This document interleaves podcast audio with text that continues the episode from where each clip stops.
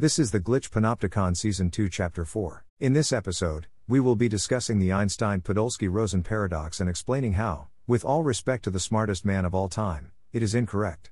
The purpose of this thought experiment is to show how communication between parallel worlds is possible. To start out, it appears that particles from two distinct parallel realities can exhibit quantum entanglement. For example, in one universe, a meson may have one spin and in the other another spin. And these two states are entangled.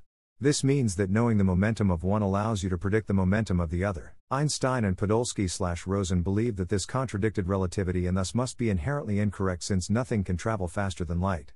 But, and here is the problem with their thought processes. If two particles in two distinct universes can exhibit quantum entanglement, then it doesn't actually mean that information is traveling faster than light because they are in the same location. But more importantly, let's suppose for a second that there is radium 226 in your body in one universe, and in the other universe is the same atom of radium 226. Now, let's say that each radium 226 atom produces an alpha particle as it decays. Let's say the other radium atom produces an alpha particle as it decays. Now, what if the only difference between these two universes is the spin of the meson which represents the nuclear force responsible for the decay? And what if those two mesons are in an entangled state? Could not information be passed through a biological nuclear process from one universe to another without breaking relativity? Let me put it this way.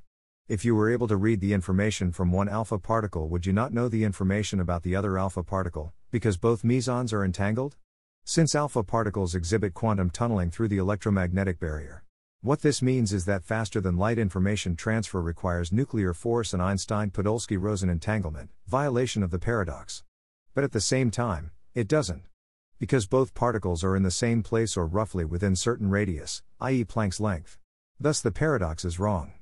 Both relativity and quantum mechanics can be right. And both can be complete. That's the end of the podcast for today. If you enjoyed it, please like, comment, and subscribe.